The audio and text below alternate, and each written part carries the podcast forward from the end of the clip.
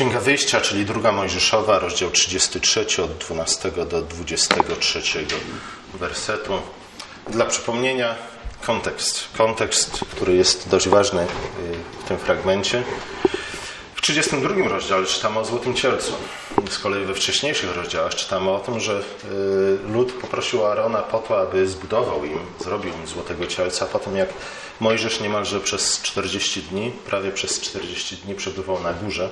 Wcześniej z kolei na tej samej górze Synaj Bóg y, przemówił do ludu, dał mu 10 słów, 10 przykazań, zresztą nie tylko te, bo jak pamiętacie, między 20 a, rozdziałem a historią o Złotym Cielcu znajdujemy kolejne pouczenie, które Bóg przekazał. Dosłownie sam przemówił z góry do, do swojego ludu. Później Mojżesz wstąpił drugi raz na górę i po tych 40 dniach Bóg dał mu dwie tablice. Tablice kamienne, na których wyrył sam Bóg własnym palcem swoje słowa. Dziesięć słów, według których lud miał żyć i przebywać. A jednak pod koniec tego 40-dniowego okresu, kiedy Mojżesz przebywał na górze, lud zniecierpliwił się czekaniem na Mojżesza i poprosił Arona, aby uczynił mu, jak to dosłownie czytamy, bogów, którzy wyprowadzili go z Egiptu, bogów, którzy mogliby go poprowadzić dalej ku ziemi obiecanej. Lud, nie chodziło oczywiście o to, że lud powiedział, iż to rzeczywiście ten dosłownie złoty cielec wyprowadził ich z Egiptu. Nie, raczej lud potrzebował ze względu na nieobecność Mojżesza jakieś, jakąś inną, jakiejś innej, namacalnej, widzialnej reprezentacji Boga. Do tej pory tę funkcję pełnił Mojżesz, dlatego że Mojżesz rozmawiał z Bogiem twarzą w twarz. Do Mojżesza Bóg bezpośrednio przemawiał. Mojżesz był tym, który reprezentował pośród ludu obecność Boga. Nie? Dzięki Mojżeszowi lud wiedział, że Bóg jest z nimi, Bóg jest między nimi. Po części tę funkcję pełnił obłok i słup, słup dymu i słup ognia, który widzieli w dzień i w nocy, który ich prowadził. Ale Mojżesz w tym sensie był ważniejszy ze względu na to, że Mojżesz do nich przemawiał. Teraz Mojżesza nie było, lud się zniecierpliwił, zachował się jak, jak małe dziecko i rzeczywiście nie? lud izraelski w tym czasie był jak małe dzieci. Zresztą przez cały, cały okres Starego Przymierza lud jest jak dziecko. Nie? O tym przypomina Paweł w liście, w liście do Galacjan. My w Chrystusie jesteśmy ludźmi dojrzałymi, co wcale nie znaczy, że każdy z nas z osobna jest dojrzały, ale my jako lud jesteśmy już dojrzali ze względu na Chrystusa, który jest naszą głową. On jest tym pierwszym przedstawicielem rodzaju ludzkiego, który prawdziwie dojrzał, stał się pełnoletni, więc stał się dziedzicem, dziedzicem, który ma prawo zarządzać majątkiem ojca. Lud jednak był, wciąż był dzieckiem, lud się zniecierpliwił. Nie? Cierpliwość jest czymś, czego brakuje przede wszystkim dzieciom, chociaż także starszym, którzy w dzieciństwie swoim nie nauczyli się cierpliwości. Nie, kiedy małe dziecko jest niecierpliwe, nie ma w tym nic dziwnego i w pewnym sensie nie ma w tym nic złego. Nie? Kiedy urodzi nam się nowe dziecko, Niektórzy ludzie mają z tym problem, nie? Żeby z małymi dziećmi przyjść na nabożeństwo. Mówią, a to małe dziecko nie jest przyzwyczajone do tego, żeby przez godzinę albo nawet godzinę i 10 minut siedzieć spokojnie, nie? Więc nie weźmiemy go do kościoła. Z drugiej strony, jak dziecko ma się przyzwyczaić do czegoś, w czym nie uczestniczy. E, więc to już małe dziecko przyniesione pierwszy, drugi, nie, a nawet pięćdziesiąty raz do kościoła ukazuje zniecierpliwienie, poprzez krzyk, wiercenie się i ciągłe wychodzenie do y, toalety, chociaż małe dzieci jeszcze tego nie robią, nie, e, nie ma w tym nic złego. Nie? I tak samo w pewnym sensie to zniecierpliwienie ludu nie do końca była, było złe, chociaż z drugiej strony y, było złe ze względu na to, iż lud wcześniej czegoś już doświadczył. Nie? To nie były pierwsze kroki ludu wraz z Bogiem. Bóg wcześniej okazał im swoje mocne ramię. Wcześniej znali Boga tylko z opowiadań. Nie? Z opowiadań o Abrahamie, o Izaaku, o Jakubie, ale później Bóg okazał im swoje mocne ramię w Egipcie. Poprzez dziesięć plag, poprzez wyprowadzenie ich z Egiptu, poprzez to, iż Bóg pozwolił im złupić Egipcjan, gdy wychodzili, poprzez to, w jaki sposób przeszli przez Morze Czerwone, poprzez to, jak Bóg spotkał się z nimi e, na górze Synaj, poprzez to, jak przemówił do nich I w końcu cały lud, nie? potem jak Bóg przemówił do nich z góry syna i powiedział: Wszystko, co powiedział Pan, uczynimy i będziemy posłuszni. Nie? To były słowa, które przypieczętowały zawarcie przymierza między Bogiem a Jego ludem na górze Syna. I wszystko, co powiedział Pan, uczynimy i będziemy posłuszni. Innymi słowy, lud stwierdzał, rozumiemy, co Panie Boże do nas mówisz, będziemy postępować w zgodzie z tym. A jednak nie minęło 40 dni i lud się zniecierpliwił. Nie? W tym sensie nie do końca można usprawiedliwić. Możemy zrozumieć lud, ale nie do końca powinniśmy go usprawiedliwić. E, kiedy Mojżesz, kiedy Bóg zobaczył, co lud uczynił, oczywiście jeden i drugi bardzo się zdenerwował. Mojżesz zdenerwował się tak bardzo, iż roztrzaskał tablice kamienne. Później Bóg sporządził e, drugi komplet, które to tablice znalazły się w końcu w Arce Przymierza i w świątyni. Lud zgrzeszył. Lud zgrzeszył przede wszystkim z niecierpliwieniem. I znajdujemy w Piśmie Świętym więcej tego typu historii, kiedy kiedy ludzie, którzy wyznają wiarę w Boga, są w stanie czekać niemalże do końca. Nie? I już prawie doczekali do końca, zniecierpliwienie wygrywa nad nimi, nad cierpliwością i czynią coś strasznie, strasznie głupiego, co potem strasznie żałują. Nie pamiętacie historię Saula, który miał czekać na Samuela po to, żeby Samuel złożył ofiarę. E, Saul czekał przez tydzień. Nie? I dzień przed przybyciem Samuela Saul nie wytrzymał. Nie, to oznaczało, że wciąż jest dzieckiem i w gruncie rzeczy nie nadaje się na to, żeby być królem i dlatego Bóg odebrał królestwo Saulowi i dał je Dawidowi.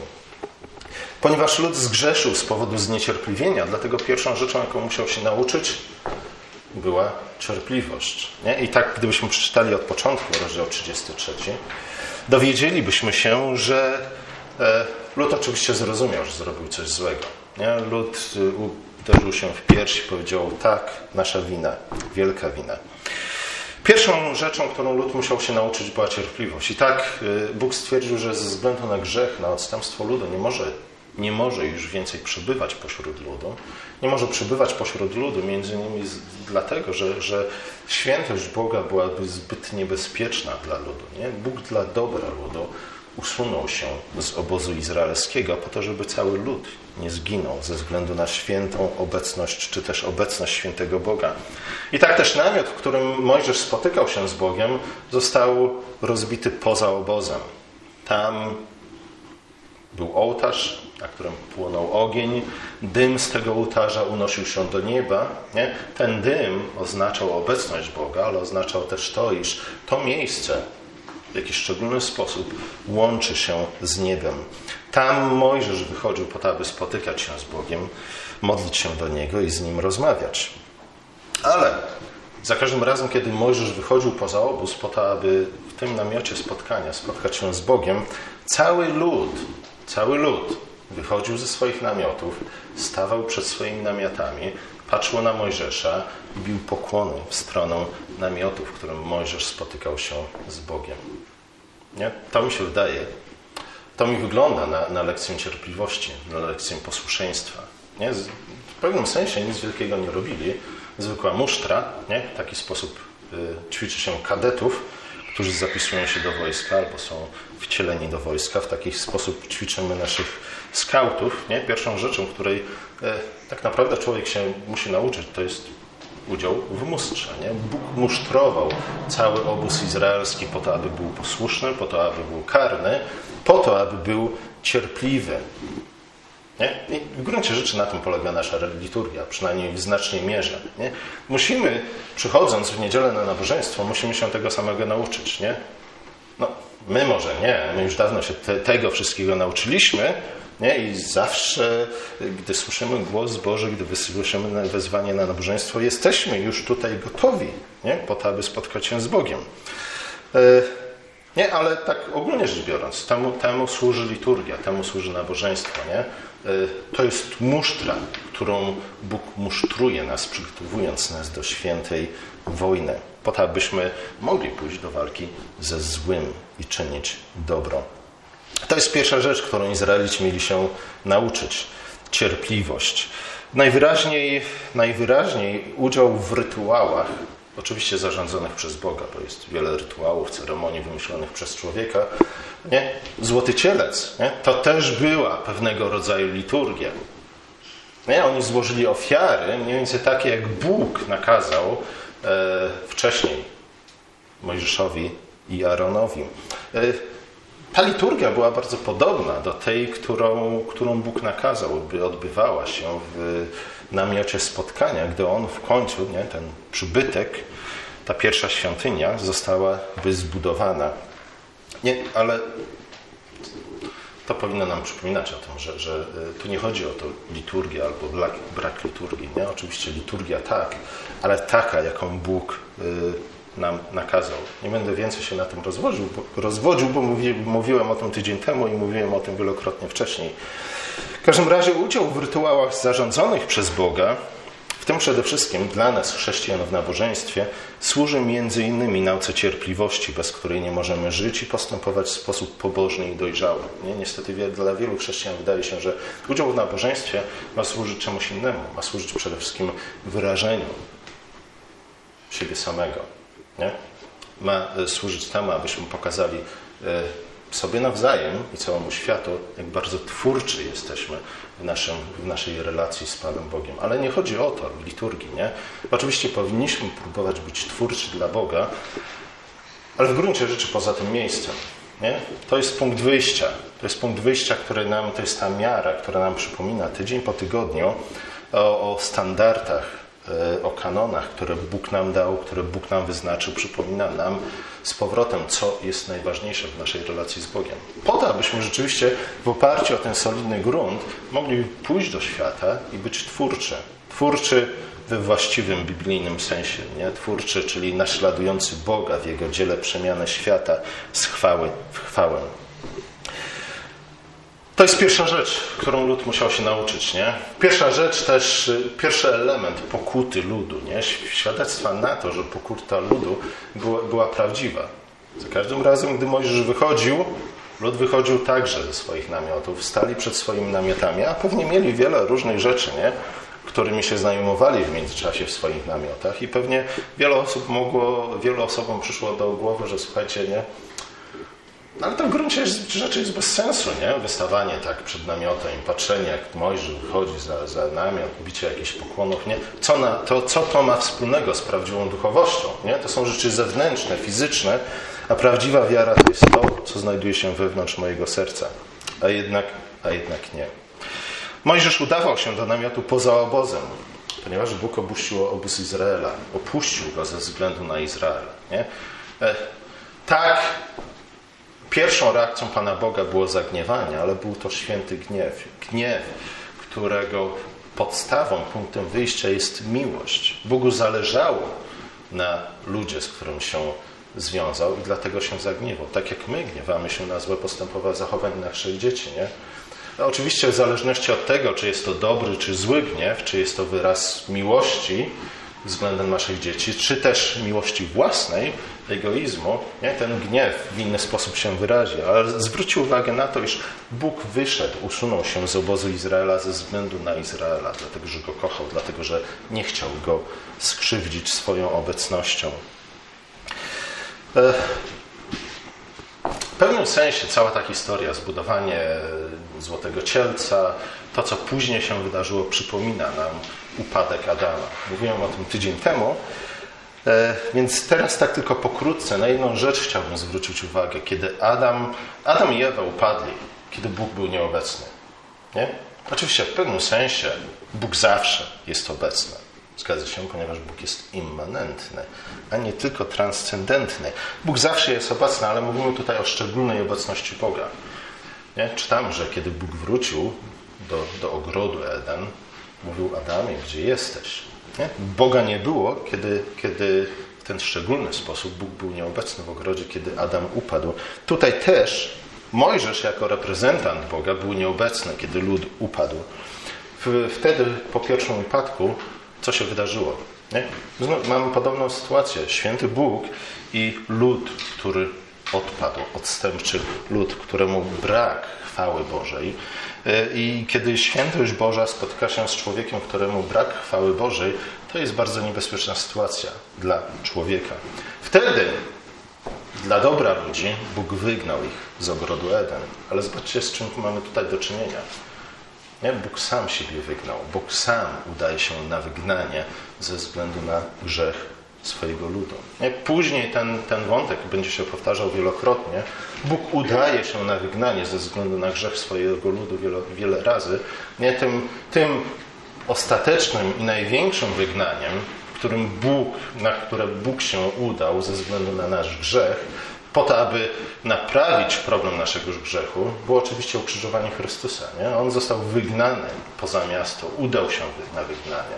Nie, oczywiście został tam za, zaprowadzony, wyprowadzony z miasta, ale wiemy, że Chrystus uczestniczył w tym wszystkim dobrowolnie. Nie? Udał się poza obóz, dlatego też w liście Hebrajczyków jesteśmy wezwani do tego, aby udać się z Chrystusem poza obóz, w miejsce e, haniebnej kaźni. Tu Bóg udaje się poza obóz, po to, aby naprawić swoje relacje ze swoim ludem. Jest to zapowiedź wielu późniejszych wydarzeń, ale przede wszystkim krzyża i śmierci Chrystusa. Tam, przed namiotem, jak mówiłem, Mojżesz przed namiotem Mojżesza palił się ogień na ołtarzu i słup dymu unosił się do nieba, symbolizował obecność Boga w tym miejscu, ale symbolizował też to, iż to miejsce, w tym miejscu niebo łączyło się z ziemią. Nie? Świątynia była takim miejscem. Drabina, która śniła się Jakubowi, była takim miejscem. To miejsce, każde miejsce, gdzie spotyka się Boży lud na nabożeństwie odnowienia przymierza, jest takim miejscem, gdzie niebo łączy się z ziemią. Mojż, można zatem powiedzieć, iż Mojżesz, udając się do tego namiotu, namiotu spotkania, gdzie palił się ogień na ołtarzu, a dym, słup dymu unosił się do, do nieba, można powiedzieć, iż Mojżesz, Mojżesz wstępując do tego namiotu, wstępował do nieba. Wstępował do nieba po to, aby spotkać się z Bogiem ale wstępował do nieba po to, aby spotkać się z Bogiem nie tylko, a może nawet nie tyle ze względu na swoją osobistą relację e, z Jezusem, ale ze względu na to, aby wstawiać się za ludem. Nie? Widzimy, że Mojżesz nic innego nie czyni, tylko to, nie? w tym fragmencie, który przeczytaliśmy, właśnie o to chodzi. Mojżesz wstępuje do nieba jako reprezentant ludu po to, aby wstawiać się za ludem i błagać Boga, aby jednak wrócił i zamieszkał z powrotem między swoim ludem aby powrócił z wygnania i nie tylko prowadził swój lud do ziemi obiecanej, ale także szedł razem ze swoim ludem do ziemi obiecanej. Nie? Zobaczcie, list do Hebrajczyków mówi, że, że Chrystus dokonał dokładnie tego samego. Nie udał się do nieba po co? Po to, aby wstawiać się za nami. Zresztą cały list do Hebrajczyków jest w gruncie rzeczy komentarzem, nie? E, czy też pokazaniem tego, w jaki sposób życie i dzieło Mojżesza jest zapowiedzią życia i dzieła Chrystusa. E, oczywiście to wstawiennictwo Mojżesza na nic by się nie przydało, gdyby nie prawdziwa pokuta ludu. Nie? I ta pokuta ludu wyraziła się tym, iż lud rzeczywiście wychodził ze swoich namiotów, kiedy Mojżesz udawał się do swojego namiotu, stali i bili pokłonę w stronę namiotu spotkania. Nie? Na tym polega prawdziwa pokuta, iż iż nie jest tylko stanem naszego umysłu, ani e, stanem naszego serca, ale wyraża się w czymś zewnętrznym. Dlatego Bóg stworzył nas, e, dał nam ciała. Nie? Abyśmy pamiętali o tym, iż e, nasza wiara zawsze musi się wyrazić w, naszych, w naszym postępowaniu, w naszym zachowaniu, w czymś, co jest widoczne, namacalne i tak dalej. Drugim elementem pokuty było to, iż cały lud zdjął ozdoby. Nie? To jest dość ważny wątek ze względu na to, iż y, część tych ozdób została użyta wcześniej do tego, aby zbudować złotego cielca. Nie? Te ozdoby pierwotnie, skąd się wzięły te ozdoby wszystkie? Nie, Hebrajczycy mieli te wszystkie ozdoby na sobie, złotą biżuterię, drogie kamienie itd., tak itd., tak ze względu na to, że Bóg pozwolił im złupić Egipcjan kiedy wychodzili z Egiptu. W gruncie rzeczy czytamy o tym, iż, iż Bóg y, pobudził Egipcjan do tego, aby sami oddali swoją biżuterię, swoje złoto i drogie kamienie Hebrajczykom, którzy wychodzili z Egiptu. Stąd mieli te wszystkie złote ozdoby. Był to łup, który wynieśli z Egiptu, który był kolejnym, kolejną manifestacją przychylności Bożej. Nie? Oni mogli się wzbogacić, zyskali bogactwa, nad którymi sami nie pracowali ze względu na łaskawość Boga. Nie? W podobny sposób Bóg obdarza nas wszystkim w Chrystusie, wszelkim błogosławieństwem niebieskim. Problem był tylko taki, iż to bogactwo stało się czym?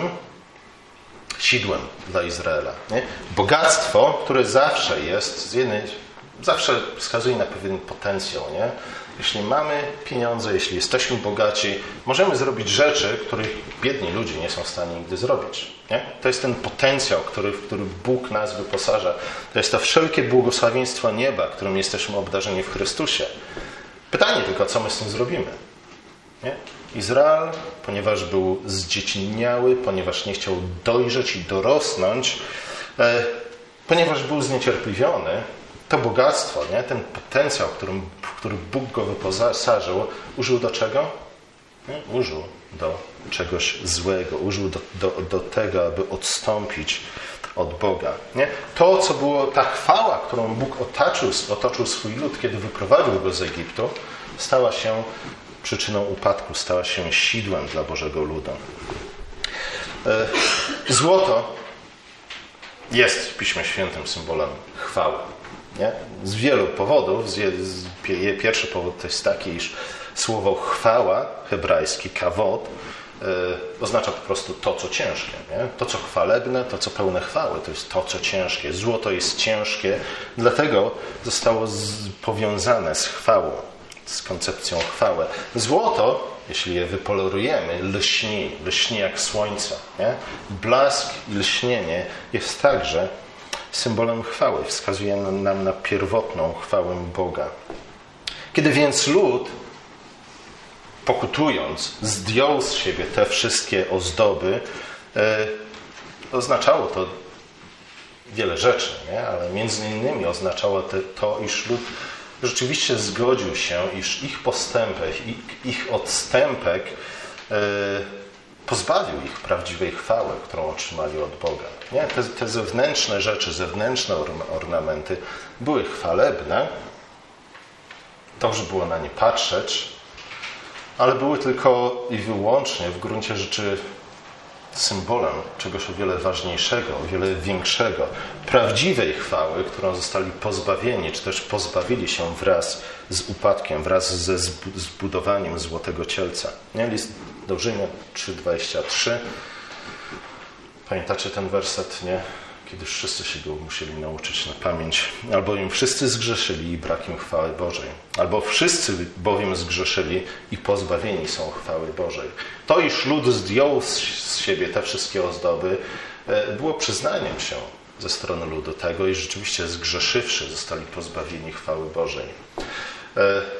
A z drugiej rzeczy było przyznaniem do tego, iż e, darczyńca jest o wiele ważniejszy niż dary. Oni mieli to, to, całe, to całe bogactwo dzięki błogosławieństwu, dzięki przychylności Bożej, dzięki łasce Bożej. Ale kiedy użyli te dary, których, których im Bóg im dał, e, w złym celu, nie tylko, że stało się bezwartościowe, nie? ale jakbyśmy mogli powiedzieć, mówiąc matematycznie, uzyskały negatywną wartość. Nie? Stały się czymś, co osiedliło lud i zamiast rzeczywiście stać się powodem prawdziwej chwały, przyczyną prawdziwej chwały ludu, stały się przyczyną jego prawdziwej hańby. Po uzyskaniu zapewnienia od Boga, że nie opuści swojego ludu, Bóg prosi, e, Mojżesz prosi Boga, aby objawił. Nie? I tutaj nasze tłumaczenie Pisma Świętego nie jest w tym miejscu doskonałe. Nie? Można je poprawić wciąż. E, Mojżesz prosi Boga, aby objawił mu dwie rzeczy. Po pierwsze swoje drogi, a po drugie swoją chwałę. Bóg z kolei odpowiada mu, Mojżesz, Mojżeszu, objawię Ci moją dobroć. w naszych Bibliach czytamy o majestacie. To jest w pewnym sensie podobna pokrewna koncepcja i hebrajskie słowo rzeczywiście czasami można tak tłumaczyć, ale dobroć jest najlepszym sposobem tłumaczenia hebrajskiego słowa, które brzmi dosłownie, już nie pamiętam, tuw, jeśli dobrze pamiętam. A zatem Możesz mówić, Panie Boże, pokaż mi swoje drogi i pokaż mi swoją chwałę. A Bóg mówi, dobrze, pokażę Ci moją dobroć. E, a następnie Bóg kazał Mojżeszowi ukryć się w szczelinie skalnej. Kiedy Bóg przechodził obok Mojżesza, zakrył mu jego oczy nie? i odjął swoją rękę, tak że Mojżesz mógł spojrzeć na Boga. Kiedy Bóg przeszedł i zamiast twarzy zobaczył plecy Pana Boga. Nie? Dlaczego? Jak to? E,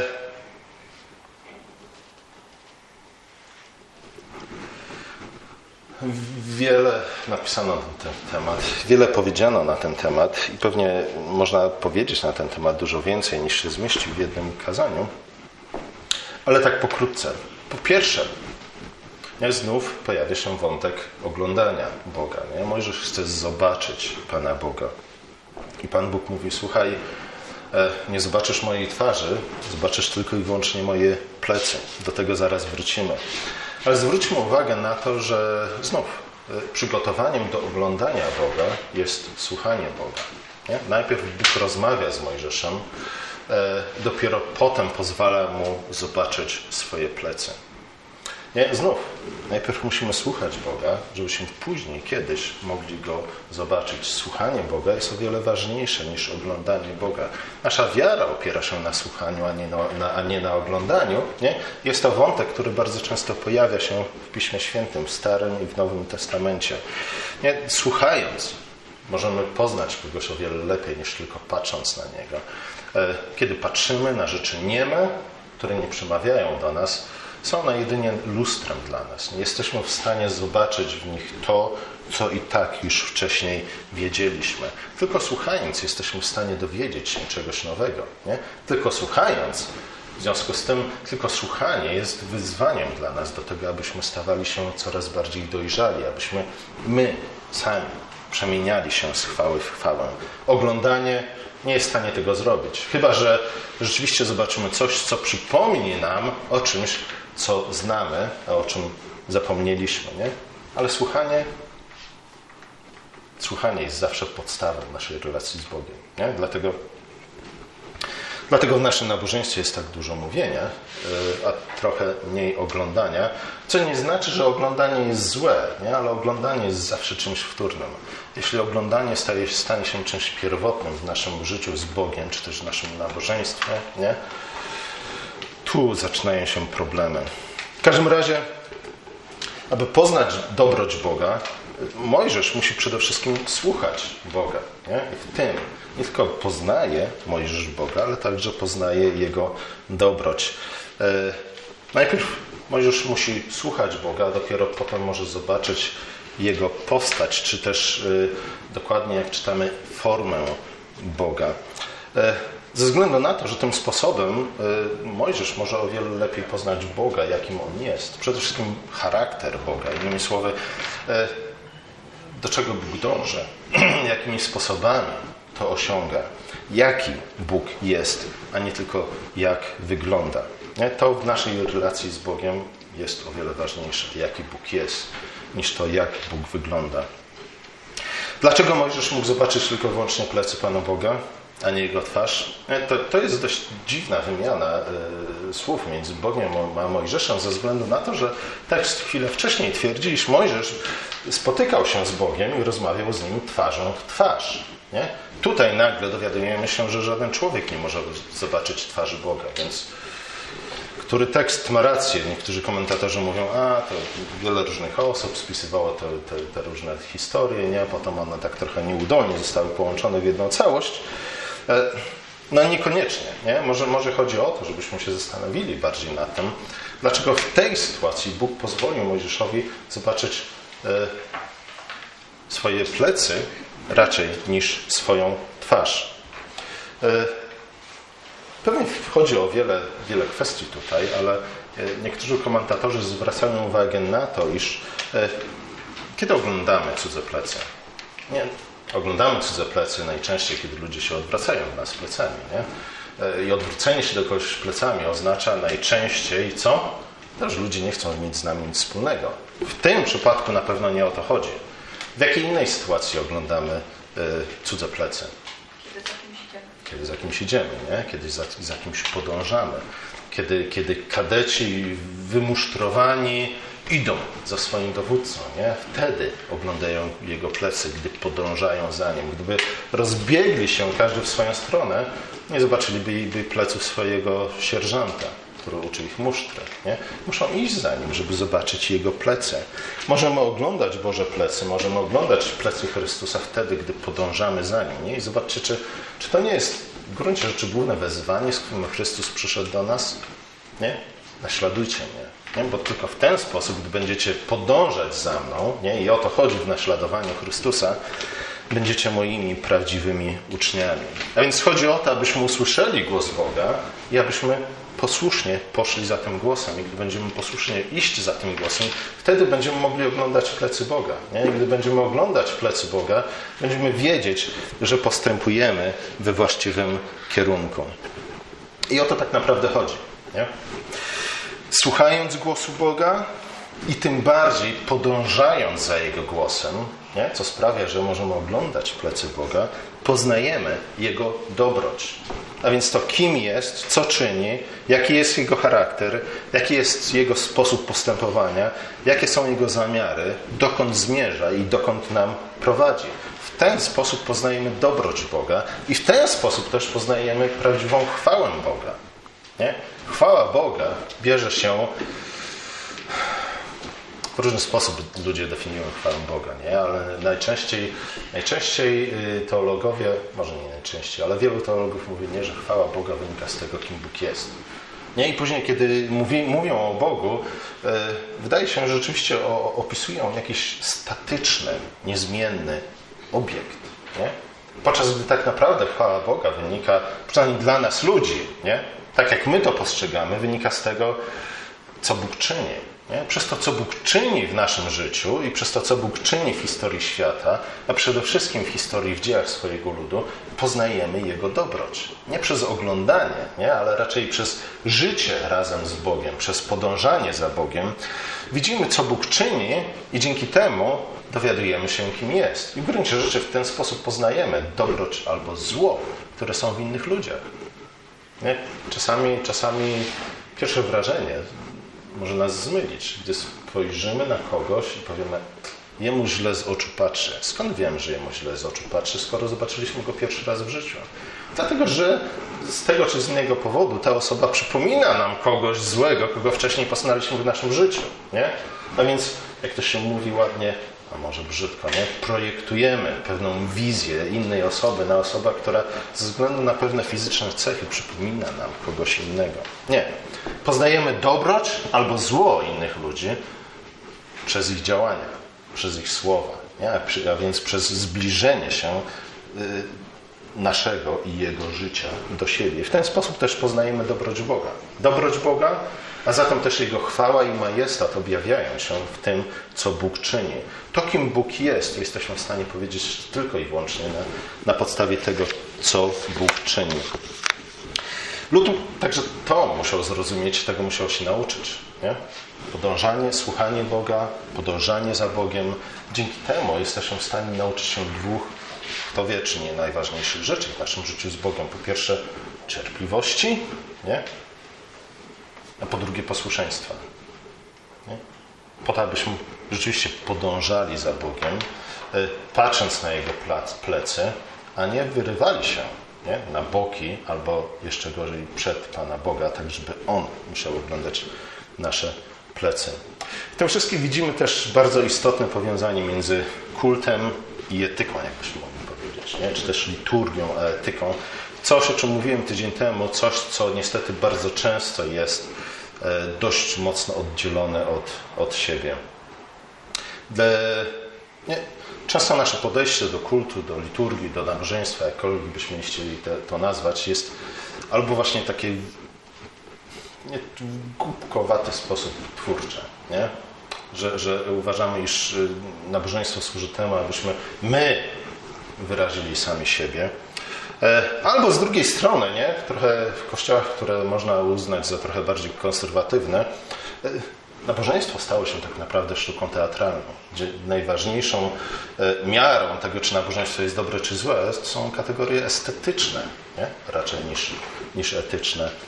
E, dla lepszego zrozumienia związku między jednym i drugim, myślę, że warto przypomnieć sobie rozmowę Jezusa na przykład z uczniami o, świątyni jerozolimskiej. Uczniowie mówią, Panie Jezu, nie? spójrz jakie cudowne zabudowanie, niesamowite. Nie? Z estetycznego punktu widzenia cud świata. Uczniowie byli zachwyceni świątynią, ale Jezus przecież przed chwilą był z uczniami w świątyni i uczniowie doskonale wiedzieli, jak ta świątynia wygląda od środka. Nie? I przyznał, że tak, jej widok może wzbudzać zachwyt, a jednak jej wnętrze tak naprawdę jest jaskinią zbójców. Nie? Zbójców, którzy teoretycznie czcili Boga. Większość rzeczy, które tam się odbywały, były w zgodzie z przepisami, które Bóg im e, udzielił. Tak samo jak kult Złotego Cielca w 90, moglibyśmy powiedzieć 9% był kultem przepisanym przez samego Boga. Ale z drugiej strony zachowanie, postępowanie ludzi, nie, tych, którzy rządzili świątynią, było zaprzeczeniem, zaprzeczeniem ich wyznania wiary. Skrupulatnie oddawali dziesięcinę, nie? o tym Jezus mówi w 23 rozdziale Mateusza. 24 rozdział rozpoczyna się właśnie od tej rozmowy. Nie? Uczniowie mówią, spójrz na świątynię. Jaka niesamowita, jaka fajna. Nie, super fajna dzisiaj byśmy powiedzieli. Nie? Słowo, które nic nie znaczy, ale które wszyscy używają, e, by wyrazić swój zachwyt. W każdym razie, zobaczcie, skrupulatnie oddawali dziesięcinę, lecz zapomnieli, albo nie chcieli pamiętać o tym, iż dziesięcina wzywa nas do czegoś o wiele ważniejszego. Do sprawiedliwości, do miłosierdzia i wiary. Dzisiaj wielu chrześcijan mówi, słuchajcie, nie, sprawiedliwość, miłosierdzie i wiara są najważniejsze, więc nie musimy oddawać dziesięciny.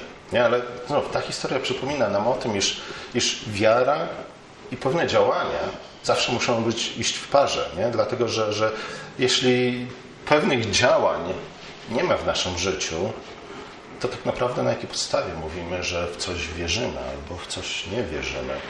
W każdym razie sprawiedliwości, miłosierdzia i wiary na próżno wyszuka, czy u zbójców, którzy zawładnęli tę świątynią pańską. Nie? Jest to jeden z lepszych przykładów tego, w jaki sposób kult, nie? który z estetycznego punktu widzenia był niesamowity, budynki zachwycały. Nie? Pewnie gdyby Włodzimierz, y, książę Kijowa, posłał swoich posłańców nie do Bizancjum, nie do Konstantynopola, ale do Jerozolimy, gdyby wtedy jeszcze była świątynia, nie? To, to zostałby, przeszedłby na judaizm raczej niż na, na wschodnią ortodoksję, nie? Bo ponoć dlatego zdecydował się być prawosławnym, bo go zachwycił kult, czy też jego posłańców zachwycił kult, jaki zobaczyli, nabożeństwa, jakie odbywały się e, w świątyni świętej mądrości w Konstantynopolu. Nie? Ale słuchajcie, Jezus mówi, nie, tak, jest jakaś chwała w tym wszystkim, e, ale jeśli, jeśli ta zewnętrzna chwała rozwiedziona jest e, z prawdziwą chwałą, a przede wszystkim dzisiaj powinniśmy powiedzieć rozwiedziona jest z dobrocią, nie? to nie jest to prawdziwa chwała. To, są, to jest fałszywa chwała, są pozory chwały, a my nie powinniśmy sądzić po pozorach. Kult rozwiedziony z etyką jest obrzydliwością dla Boga. Nie? I niestety rachunkiem tutaj nie jest stwierdzenie, dobrze, zrezygnujmy z tej całej zewnętrznej, wspaniałej otoczki nie? i wtedy staniemy się prawdziwymi wyznawcami Boga.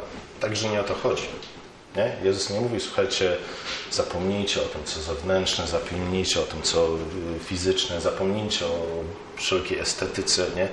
kupcie sobie krasnali, powsadzajcie je sobie do ogrodu i wtedy będę zachwycony waszym zachowaniem, nie? bo odrzucicie wszelkie powszechne standardy estetyczne. Nie, nie o to chodzi. Nie? Pismo Święte od początku do końca mówi nam, że, że między jednym a drugim musi być związek, bliski związek. Nie? Kult kształtuje kulturę.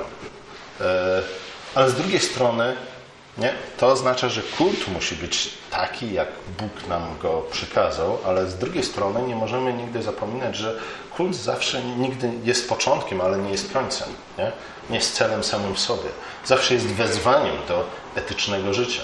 Nie? Jest, jest drogowskazem, który pokazuje nam, jak mamy zachowywać, dokąd mamy iść w ciągu pozostałych sześciu dni tygodnia. Kult rozwiedziony ze, z etyką jest obrzydliwością dla Boga.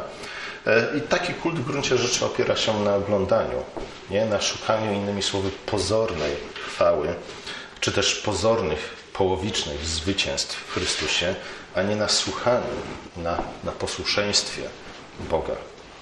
Słowu Bożemu. Pomódlmy się. Nasz drogi łaskawy Ojcze, dziękujemy Ci za dzisiejszy tekst, dziękujemy Ci za tę pokutę Izraela. E, prosimy Cię, Ojcze, o to, abyś Ty także nasze oczy otwierał, przede wszystkim nasze uszy otwierał na Twoje słowo e, i także nasze oczy, abyśmy dostrzegali to, co w naszym życiu e, jeszcze nie dostaje do, do Twojej chwały, do Twojej dobroci. Prosimy Cię, Ojcze, o to, aby fałszywa chwała nigdy nie stała się dla nas sidłem, ale raczej, aby wszelka chwała, we wszelkiej chwale, abyśmy szukali Twojej dobroci. Prosimy Cię o to, aby pragnienie naszego serca e, zawsze było skierowane na Ciebie, na, na Twoją chwałę, na prawdziwą chwałę i aby to z kolei przekładało się na nasze dobre życie, którym też, czy też przede wszystkim będziemy chwalić Ciebie. Amen.